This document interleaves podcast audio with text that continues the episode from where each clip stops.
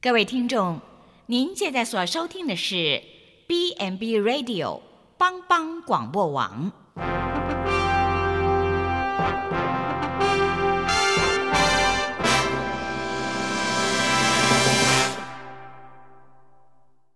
即将为您播出的是由萧锦峰牧师主持的《爱琳福气》。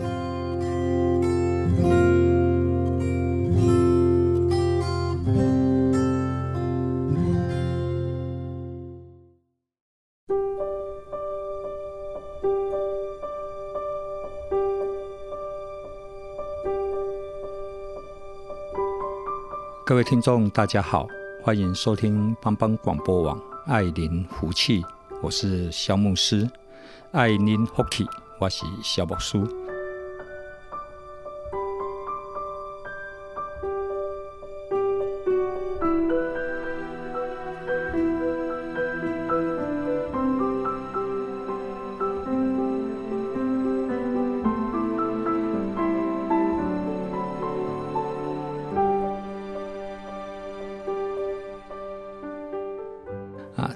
跟大家来谈一谈，之前有一本书叫做《心灵鸡汤》，它非常的畅销，因为它里面都是一些短短的啊文体、短短的文章，但是里面却包含着一些生命的大的启发。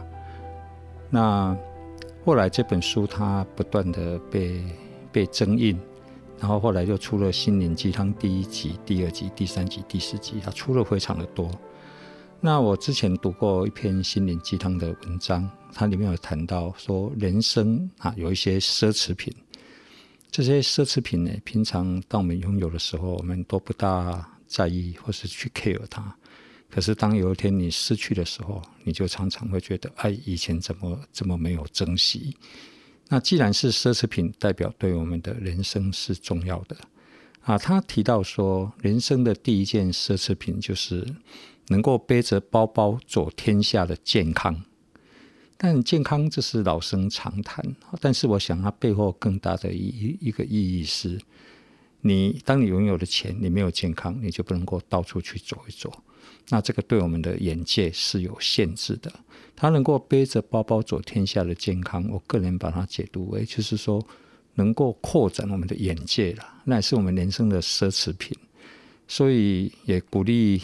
我自己，我最近在健身房勤练身体，就是说让我的啊体能不要那么快的衰老，也透过我这样每一天自我的要求跟锻炼呢，啊，我能够让我的免疫系统变得好啊，因为健康是很重要的。你有健康，然后加上你有一点点储蓄的话呢，你就可以到世界各地去走一走，去看一看。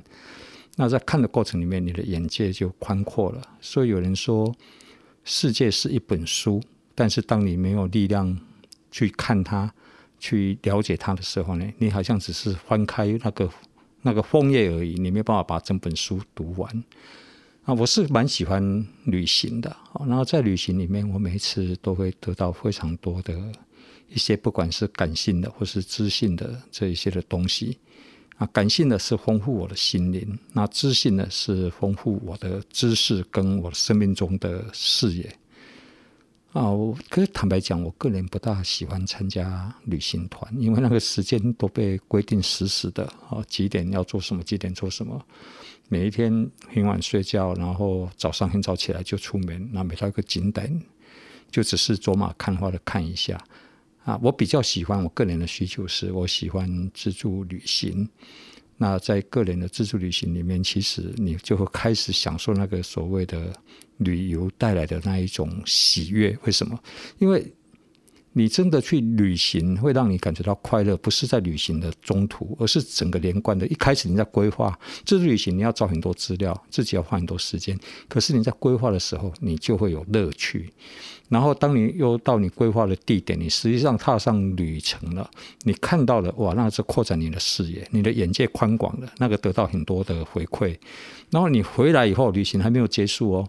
当你回来以后呢，你在整理那些相片啊，或许是你坐了哪一个啊地铁的车票，或是看了哪一个表演的入场券，甚至是当地的旅游的介绍的那个枫叶。然后甚至你去盖了一个纪念戳，你拍了照片，你在整理那一些东西的时候，那都是你一个美好的回忆。所以旅行的喜悦是从规划一直到回来，都还是有那个喜悦。但是这个重点是，如果你没有健康，那你就没有办法做这样的事情啊！就算你勉强出去了，你大概就常常被你的体力所限制，被你的身体状况限制，你能够看的就非常少。你大概就算你出去，你大概只能够跟着团吧，好，跟着团大家能够照应你。但是如果你可以自己出去走一走的话，那个是真的对我们来讲有另外一番的啊人生风景会呈现在我们的前面。所以人生的奢侈品。就是能够背着包包走天下的健康，能够扩展你的眼界。那提到第二件人生的奢侈品呢，是说，当天气刮起大风的时候，能够有人提醒你要加件衣服。那这个是什么意思呢？我觉得个人是关系啦，好关系。你你身旁有没有一个真正关心你的人？啊，我们知道这个时代的人际关系是人情是比较冷漠的，啊，甚至家庭成员之间的关系，有时候我们都把我们的视线局限在一个框框里面，就是我们手机或是电脑荧幕那个框框里面，我们比较少好好的抬起头来去看看我们的家人，看看我们周遭的人，甚至给我们周围的人一个会心的微笑。所以人虽然是很近，可是心却是很远，因为我们忙着做自己的事情。所以有时候我们就会感慨说，这个时代实在是人情是有过冷淡，哈，有过冷淡。所以起哄的时候，有人提醒你加件衣服，那为什么人家要提醒你呢？是因为你也曾经去关心过别人，你也跟人家建立好的关系。但是我们也必须承认，在这个时代里面。啊，人常常在关系里面是受伤的啊。为什么会容易受伤呢？啊，因为有时候我们对这个世界的认识不清楚，我们都不了解，我们是活在一个不完美的世界。当你了解你是活在一个不完美的世界，那受伤就是一个常态了。生命一切都平顺，那个是不正常的。生命有一些的缺点存在，让我们成长，那也是一个生命的一个常态。那所以，我们能够要有多一点坚韧的心情，我们的学习能够让别人对我们说不。当我们学习尊重别人对我们拒绝的时候，你就不大能够去受伤，因为你知道，你有时候你会去拒绝别人。那无形中我们常常被人家伤害，可是无形中我们的不小心常常一句话出去就会伤害到别人。但是不管如何。这个关系人总是要去维持，所以我们总是要彼此的付出，彼此的体谅，而且要互相的来激励。特别是家庭中的成员，我一直觉得这个社会有这么多的问题，全世界都是一样，都是从家庭出问题。当一个人在家庭里面感受不到被爱啊、被尊重，或是有温暖的感觉，他就会向外去。他在外面呢，他会用一种比较扭曲的心态去面对外面的世界。他需要人家肯定他，需要人家注意他的存在，所以他就会做出一些比较那我们想象不到的事情啊，或是他的思想开始产生偏差。我我我知道有许多的人，他会用他的身体去为了要得到人家对他的啊肯定，他可能就会去出卖他的身体，然后他以为。或用利用他的身体去换取一些所谓的亲密的关系，可是这些关系是不长久的啊！真正的关系是什么呢？就是我是真诚的关心你，我真诚的啊能够尊重你的存在，我真诚的能够倾听你的话语，我真诚的尽量的对你的话语里面，我去做出一些适当的回馈。也就是行动啊，那这样子的关系才能够维持得久。所以起风的时候，总有人提醒你要加件衣服。希望我们每一个人遇到寒冷的天气，都有人会提醒我们加件衣服，甚至不仅是提醒，他亲自拿一件衣服帮你披上。最后一个啊，他也谈到一个另外一个人生的奢侈品。他说写的一手好字，本来我这个我一直看不懂，这也是我的罩门啊。啊、我个人觉得我的写字是非常丑的，真的是有时候常常因为我的思想很快，有时候我自己做笔记的时候，或是想到什么写下来，我都写草字，草字比较快嘛，哈，能够记忆速度比较快。可是到后来我再看它的时候，哎，我就忘了我到底写这个是什么字哈。那写了一手好字，那我个人解读倒不是说你要写得非常的漂亮，或是非常的工整。写的一手好字是说，你你可以把你内心里面的世界，你能不能透过你的文笔把它记录下来？所谓就是表达，而且可以让别人来看，就表达，学习好的表达，好的表达很要紧哦。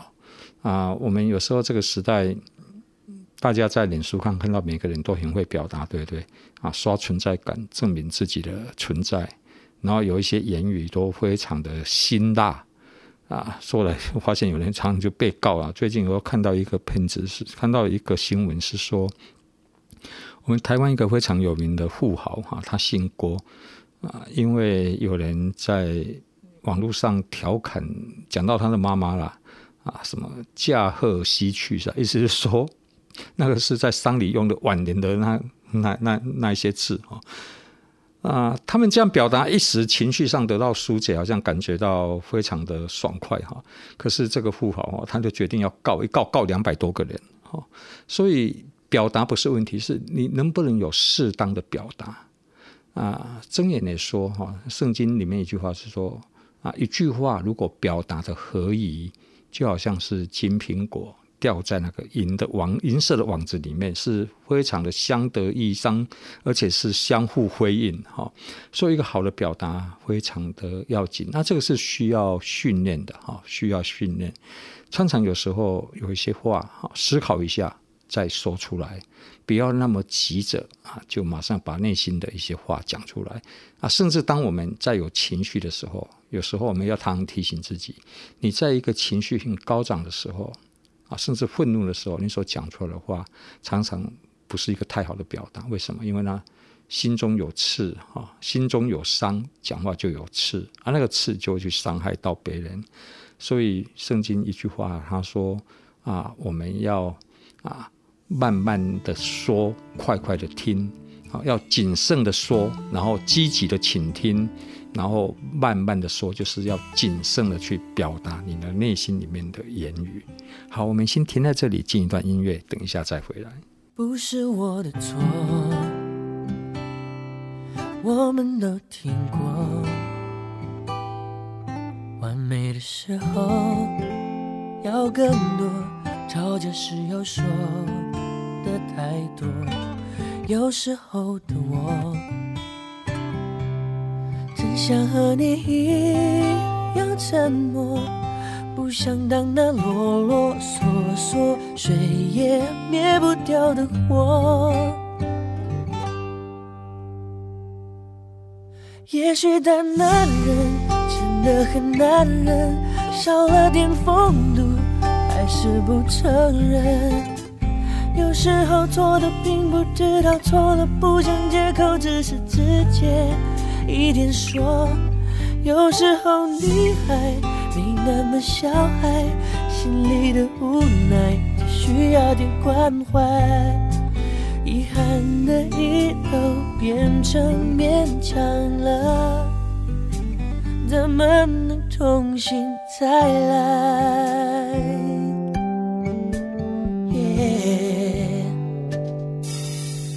是我的错。我们都听过，完美的时候要更多，吵架时要说的太多。有时候的我，真想和你一样沉默，不想当那啰啰嗦嗦、谁也灭不掉的火。也许大男人真的很男人，少了点风度，还是不承认。有时候错的并不知道错了，不想借口，只是直接一点说。有时候女孩没那么小孩，心里的无奈只需要点关怀。遗憾的已都变成勉强了，怎么能重新再来？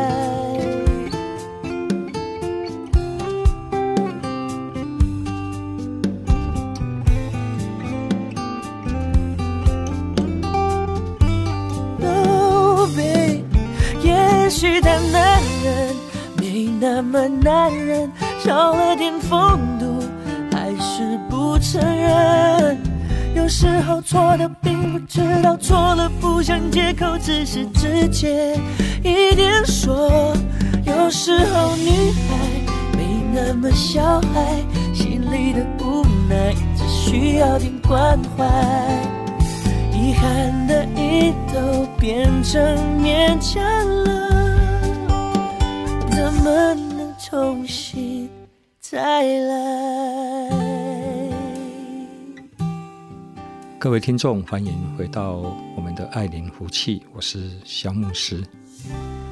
人生的另外一件奢侈品，就是你能不能脚踏实地的好好的睡个觉？就是说，你能不能好好的休息啦？你的休息时间怎么样？你的睡眠品质好吗？我们知道，因为在忙碌的工商社会里面，有许多的事情让我们忧虑，也让我们愁烦，甚至在上班的这个场域里面，我们碰到许多不愉快的事情，那我们常常就会把这一些的啊困难呢，或是啊这些不愉快的心情就带回家，带回家也不要紧，甚至你晚上要上床睡觉的时候，你还把这些东西带进到你的睡眠里面。所以这个时代晚上睡不好的人是越来越多。当你睡不好，你就不能够好好的休息。那怎么样能够好好的休息呢？啊，圣经有一句话是说，我们要安然躺下睡觉。啊，就是说你能够很自然的躺下去，啊，就交托了，就放松了，就睡觉了。啊，那像我个人啊，我个人如果遇到有一些事情，我我在晚上睡觉前，我都会做一个祷告。把我今天遇到如果不愉快的事，我交托给上帝。好，当我交托出去，我的压力就就放下来了，就完全的交托。每天早上醒来呢，好，感谢上帝又给我美好的一天。所以每一天，还有起来的时候，每一天躺下去睡觉的时候，早晚啊各做一次的祷告，那个能够让我心里比较踏实，也能够安然的啊，能够躺下去睡觉。但是重点是，为什么现在的人睡眠的品质越来越不好？然后休息的时间不见得少，可是那个品质也不好，是因为我们都不让我们的脑筋有空下来的时候。当我们去度假的时候，我们还是带着带着我们的电脑，带着我们的手机。当然，度假是要带手机，那个没问题。但是我们去到个地方，我们就没有心情欣赏好的风景。那我们还是都把眼睛放在手机里面。如果你眼睛都离不开手机，你不应该出来。到一个户外风光明媚的地方，你应该待在你的家里，坐在沙发上，都看着那个手机就可以了。但是，所以我们都没有让我们心情放空了，没有让你心情放空呢，你有一些压力没有办法啊把它放掉。那当然，你晚上你就带着压力，带着重担进入到睡眠里面，就算你睡了，那个品质也不会太好。所以，适当的给自己一些放空的一些时间啊，这个对我们是有帮助的。另外一件人生的奢侈品呢，我觉得是一个单纯的心，单纯的心。他这边是写说，你要会欣赏美丽的心情，会欣赏美丽的事情。那许多人说，有什么东西是美丽的，值得我去欣赏？其实，当我觉得你的思想够单纯的时候，你所看到的世界是比较漂亮的啊。你这个人比较单纯，你没有那么复杂。你的专专注力常常是会注意在那些美好的事物上面，哦，所以单纯的心很要紧。单纯，如果我们用一个最口语化，就是说简单了。但简单不代表我们是愚笨的，哈，是说我我愿意在这个啊喧哗复杂的世界里面，我用一颗单纯的心来面对我每一天所要面对的这些生活，用一个单纯的眼睛来欣赏我所面对的每一个世界。那当我们一个人当他的思想简单的时候，就是说简单的就代表一个善良了。善良我们比较能够看到别人正面的东西，不会只是看到很多负面的东西。一个比较单纯的人呢，他的生命中没有太多复杂的情绪跟一些扭曲的想法，所以他的世界是比较和平的。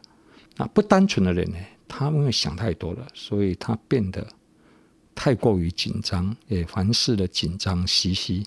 啊，其实我们一定要知道，刚才我们前面谈过，生命本来就不是那么完美。那你何必？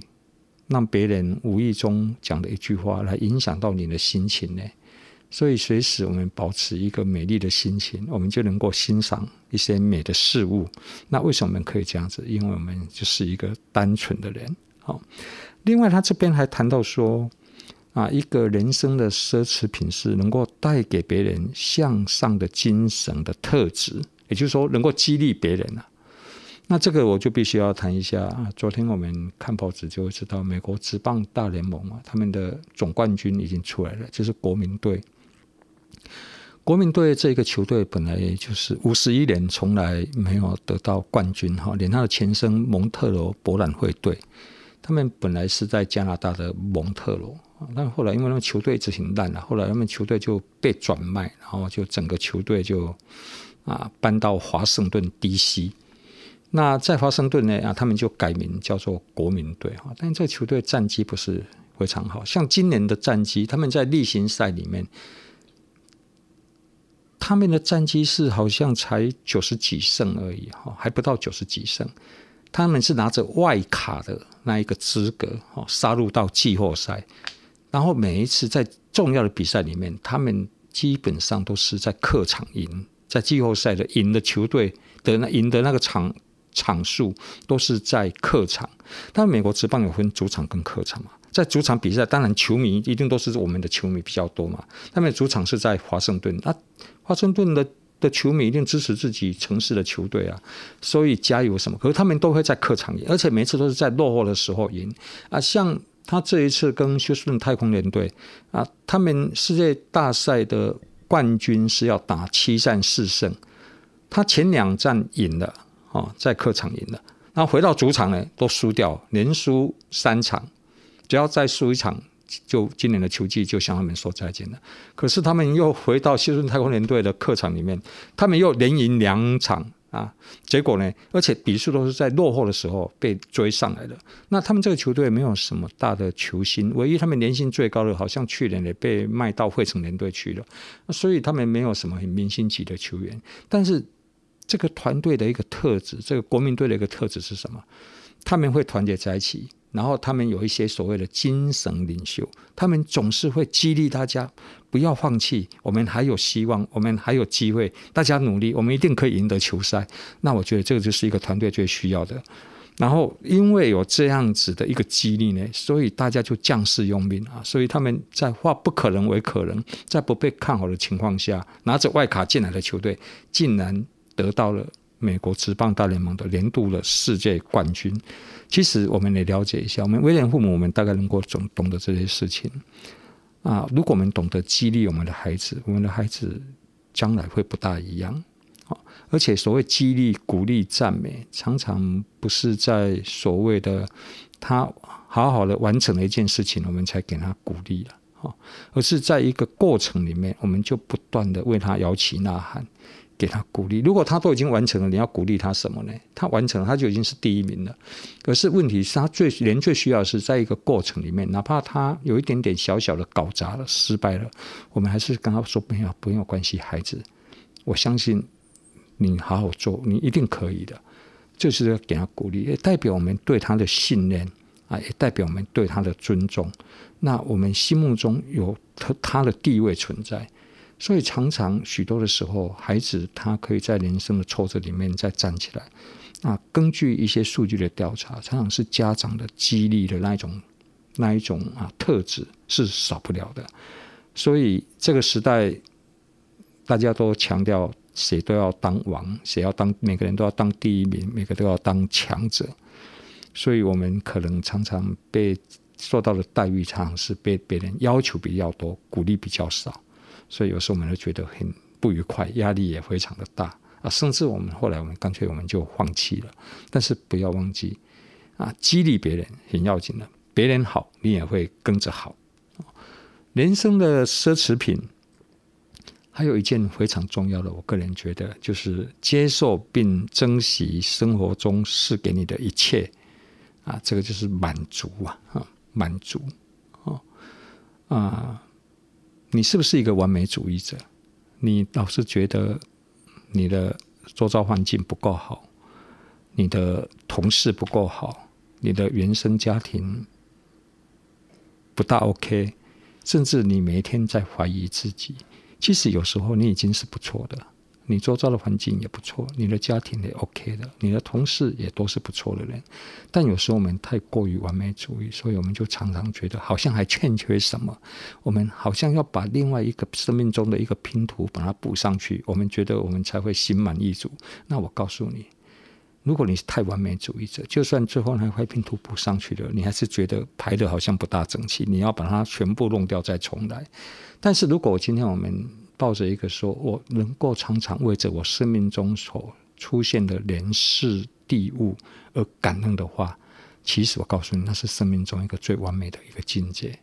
生命中没有百分之百的完美啊，只有万一你当愿意多珍惜、多感恩的时候。你就会有满足的喜乐了，满足的喜乐。那一个满足的人，他也是一个会感恩的人。你并不觉得这个世界上人家给你什么东西都是理所当然的。父母亲供应我读书，父母亲帮助我成长，你不会觉得这个是爸妈的责任，那是他应该做的，不是？是因为那个是上天赐予给我们的礼物。啊，所以我们就常常就抱着一个感恩的心情来面对这个世界。当我们愿意这样来面对，用感恩的心来面对世界的时候，你就发现你是一个非常富有的人。其实有一句话说得好，他说：“我们生命中有时候我们什么都要，我们什么都不满足。但是当我们生命中我们愿意感恩的时候，你发现你不仅拥有一切，而且你还能够给别人。”那所以你是一个最富有的一个人。我们来进一段音乐，等一下再回来。Dreamed I went to heaven, you were there with me. We walked upon the streets of gold, beside the crystal sea. We heard the angels singing, and someone called your name. Turned and saw this young man, and he was smiling as he came. And he said, Friend, you may not know me now. And then he said, But wait. You used to teach my Sunday school when I was only eight. And every week you would say a prayer before the class would start. And one day when you said that prayer, I asked Jesus in my heart. Thank you for giving to the Lord. I am a that was changed.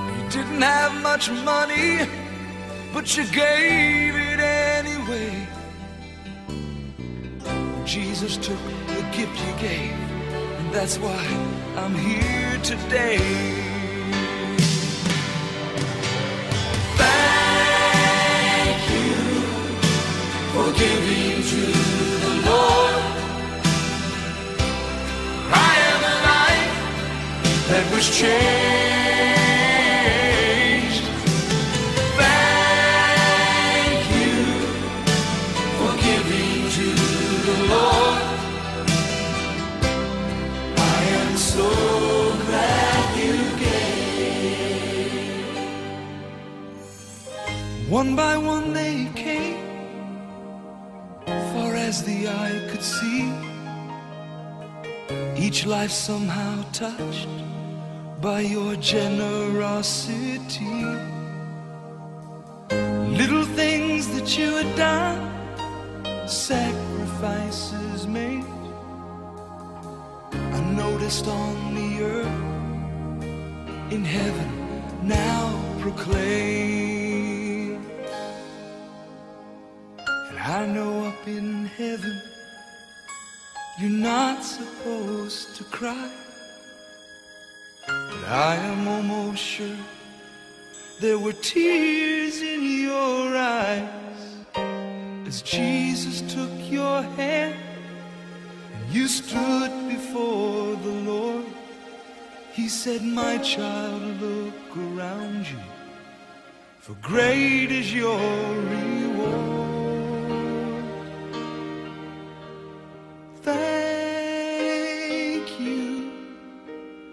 Giving to the Lord. For I have a life that was changed.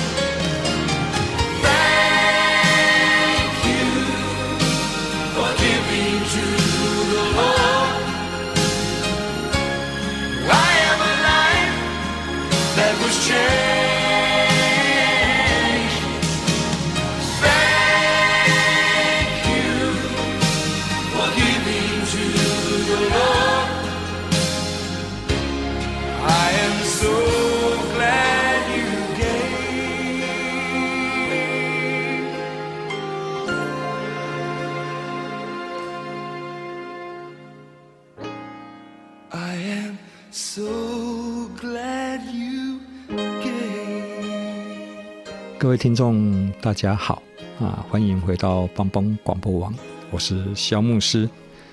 我们今天都在谈人生的奢侈品，有时候这些奢侈品看起来是随手可得啊，有时候我们觉得并不怎么样的稀罕跟珍贵。可是当有一天你失去它，或是你年华老去的时候，你才会觉得，哎呀，好懊悔！以前为什么没有好好的跟人家相处？以前我为什么没有好好的去做某一些事情？所以有时候不要以为越简单的东西，越容易得着的东西，我们就越不珍惜。其实越简单的东西里面是越珍贵的。现在跟各位再来谈一下。他说：“人生的另外一件奢侈品，就是珍藏一件能够凝聚情感的物品，那那个叫做回忆啦。哦，你的生命中有没有回忆？当然，每个人都会有回忆，因为我们不是失智者，失智者也会有回忆，只是他的记忆是比较短暂而已。那我现在就要问的是说，那你这个回忆是让你感觉到愉快的，可以缅怀的，还是你根本就是想要去逃避的一件回忆？”这个非常的要紧，哦，也就是说，你在别人的生命里面，或是别人在你的生命当中留下的是一个什么样的印象？那个深刻的印象，你有没有什么事情是可以让人家来纪念你的？当然不是说等你死后，哈，等你死后。当然我知道，在告别式里面，每一次故人阅历都把这个人讲得非常的好，但是我们知道有时候是。不大实际了哈啊！我这个人就比较务实哈。如果在我的追思礼拜啊，别人把我讲得太好哈，我会站起来说：“你们不要说谎了，我知道我不是这样的人。”当然，这是一句开玩笑的话。也就是说，你你在别人的心目中留下什么样的印象，或是说，这个世界上有没有什么事情是值得啊？我常常会去想到的啊，而且想到就会感觉到有一点点温暖的啊。情感的那一种回忆，当然，在我的生命当中有许多好朋友啊，他们常常是在我需要被帮助、需要被鼓励的时候，他们常常就好像天使一样，就出现在我的周遭。那这些朋友，我们现在虽然已经很少见面了，可是我知道，我们彼此心里面都还会惦记着对方，我们彼此会为对方来祷告，因为总是在我最需要的时候他出现。哦，那我也在我常常开玩笑在讲说，人一生需要你出现的场合不多了。哦，如果是好朋友的话，哦，他的婚礼你有没有出现？在他生命中重要的时刻你有没有出现？好，婚礼有没有出现？好，然后再来他的丧礼你有没有出现？你不要说反正他已经死了，我有没有出现已经不在乎了。好，好，那我就记得。我孩子大学要毕业的时候，他邀请我去参加他的毕业典礼啊，我觉得这个很难得，因为现在很多大学生，他他我常常听到别的父母亲跟我说，他的孩子大学要毕业典礼，他们要去参加，孩子不给他们参加，他们会说，连我自己都不想参加了，爸妈你来干嘛？哦，但是我孩子邀邀请我跟我太太去参加，那我们就去参加了，而且我是很很慎重的去，我好好的。穿的体体面一点，也让他知道说我是看重他这个毕业典礼的。去到毕业典礼里面，虽然那个整个典礼，我个人觉得那是他们系所自己办的，不是全校办的。但是至少我在我孩子生命中一个重要的阶段，哈，我有参与了。那参与了，我相信我孩子他会把它记下来。像我就永远记得我的婚礼谁有来，然后谁没有来，甚至那个没有来的，我印象还比较深刻哦。所以一辈子我都会记得他没有来。所以在我的回忆里面，一想到那个人，就觉得嗯，这个人不大够朋友。当然他有很多的借口了啊。但是对于那个有来的，我我永远都是感念着他的。还有当我要按立为牧师的时候，那个有出现在我生命中，那永远活在我的记忆里面。好。还有很多我生命中重要的时刻，谁陪我一起流泪，谁陪我要陪我一起欢笑，谁跟我一起做了一些我们能够看起来是 impossible 的事情，但是我们突破了，我们合力去完成一些事情，这些都会成为我生命中那个美好的那一个回忆。所以，当有一天我就相信，当我慢慢变老的时候呢，我坐在那个老人的摇椅上面，然后呢。拿着一本书，旁边有一条老狗陪伴我，然后我来再来回忆这一些我曾经走过的这一些道路的时候呢，啊，我心中是有会心的一笑，更有温暖的感觉会涌在心头里面。那你的生命中有什么可以值得回忆的吗？还是你的生命中都是一些伤害，都是一些负面的情绪？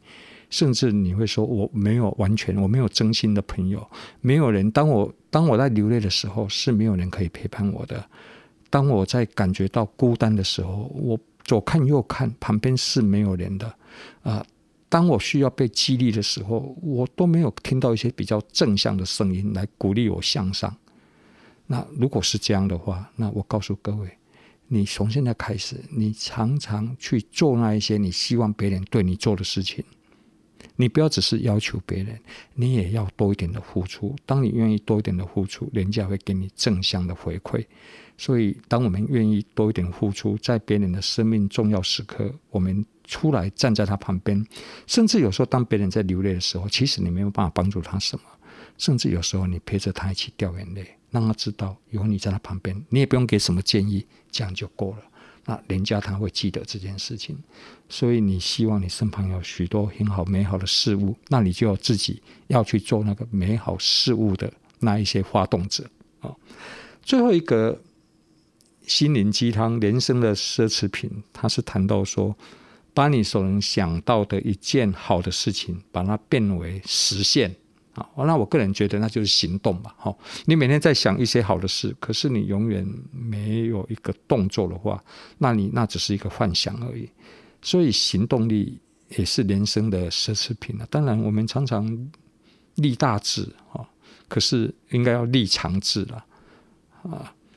那譬如说，我之前我记得我在我的节目里面，我曾经有讲过说，有一个人你问他说：“哎，你今年对自己有没有什么期待？”年初的时候问他，他就说啊，我想要骑单车环岛啊，那是我今年一个很很伟大的目标。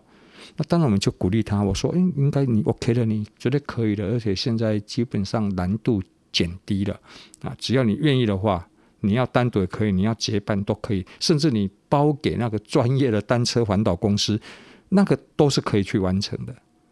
好了，到年底的时候，我就问他说，哎呀，请问你？你你的梦想已经实现了吗？他跟我说没有，牧师，我还在想说我要买哪一个牌子的脚踏车。其实我觉得没那么难呢。要买哪一个牌子脚踏车有那么困难吗？如果你有心的话，而且我也相信，只要你几万块钱放下去，你要买什么牌子脚踏车都有了。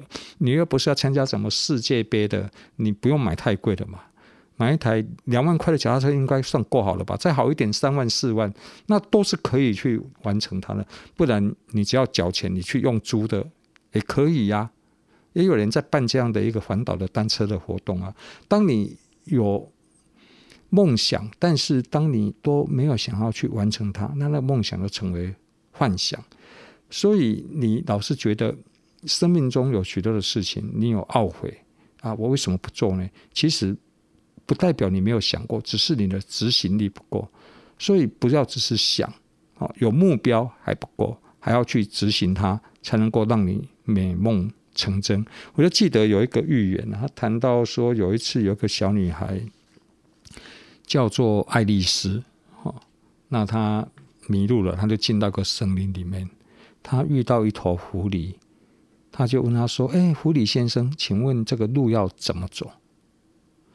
那他也碰到了一只松鼠，他也说：“请问松鼠大哥，请问这个路要怎么走才能够走出这个森林？”啊，然后他也碰到了一只啊，一只狮子，问他说：“哎。”狮子，请问我大概要走什么方向才比较 OK？到后来，这三只动物哈，狐狸、狮子、松鼠同声问他说：“啊，请问你要去哪里呢？”那个爱丽丝说：“我也不晓得我要去哪里。啊，如果你既然都不晓得你要去哪里，你没有目标，那我就不能告诉你方向在哪里。好，好啊，如果你有了目标啊，但是如果我也告诉你方向了。”但是如果你不去行动，展开你的步伐，跨出去的话，你也走不出这个森林。所以行动力是非常要紧的。我们发现 A 级跟 A 加的人差别在哪里？A 级的人就已经是不错了。A 加人是什么？他对他的人生有一个自我的期待，他对他的梦想有一个热忱。那个热忱会促成、引发他成为行动的力量，所以他能够把他的梦想去完成。那为什么可以行动？那个是自律的过程了，自律。像我现在为了我的健康，我有这样的梦想，我觉得我要延缓老化。我觉得我退休以后，我还要去环游世界，那个是我梦想。那我现在就开始要行动，不是我等我退休我才开始行动。我现在行动，我开始现在进健身房，每天勤练身体。我不是要练什么曲线，练什么，我没有要参加什么比赛，我纯粹就是要我的健康而已。那我每天去，可是你知道，有时候你。透过行动，那个过程哈，实在是很痛苦的，所以需要自律的，就要自律哈，要要攻克己身，叫身服我，就你要能，你要能够打败自己的身体，自己身体疲累的时候，你有时候休息一下，还是要鼓励自己持续的，还是再继续的练习，甚至有时候我们的思想态度会告诉我们说，不要再去了，为什么要去呢？躺在家里好好的。啊，看平板电脑不是很好吗？躺在家里好好的吃美食、听音乐，不是一件很快乐、很幸福的事情吗？但是你也要打败这一些想法，这一些都会把你拉回到一个裹足不前的一个一个境界。你要努力跨出去，那个叫做自律啊，自我要求自己。当一个人你有梦想，你又能够有自我要求自己，你的行动就能够持续，那就能够达正。哦，爱邻如己，希望你福气。也希望透过这一个节目小小的分享，能够让每一个人的心里能够被点燃、被触动一些火花，去完成我们生命中的一些美好的事物。谢谢收听。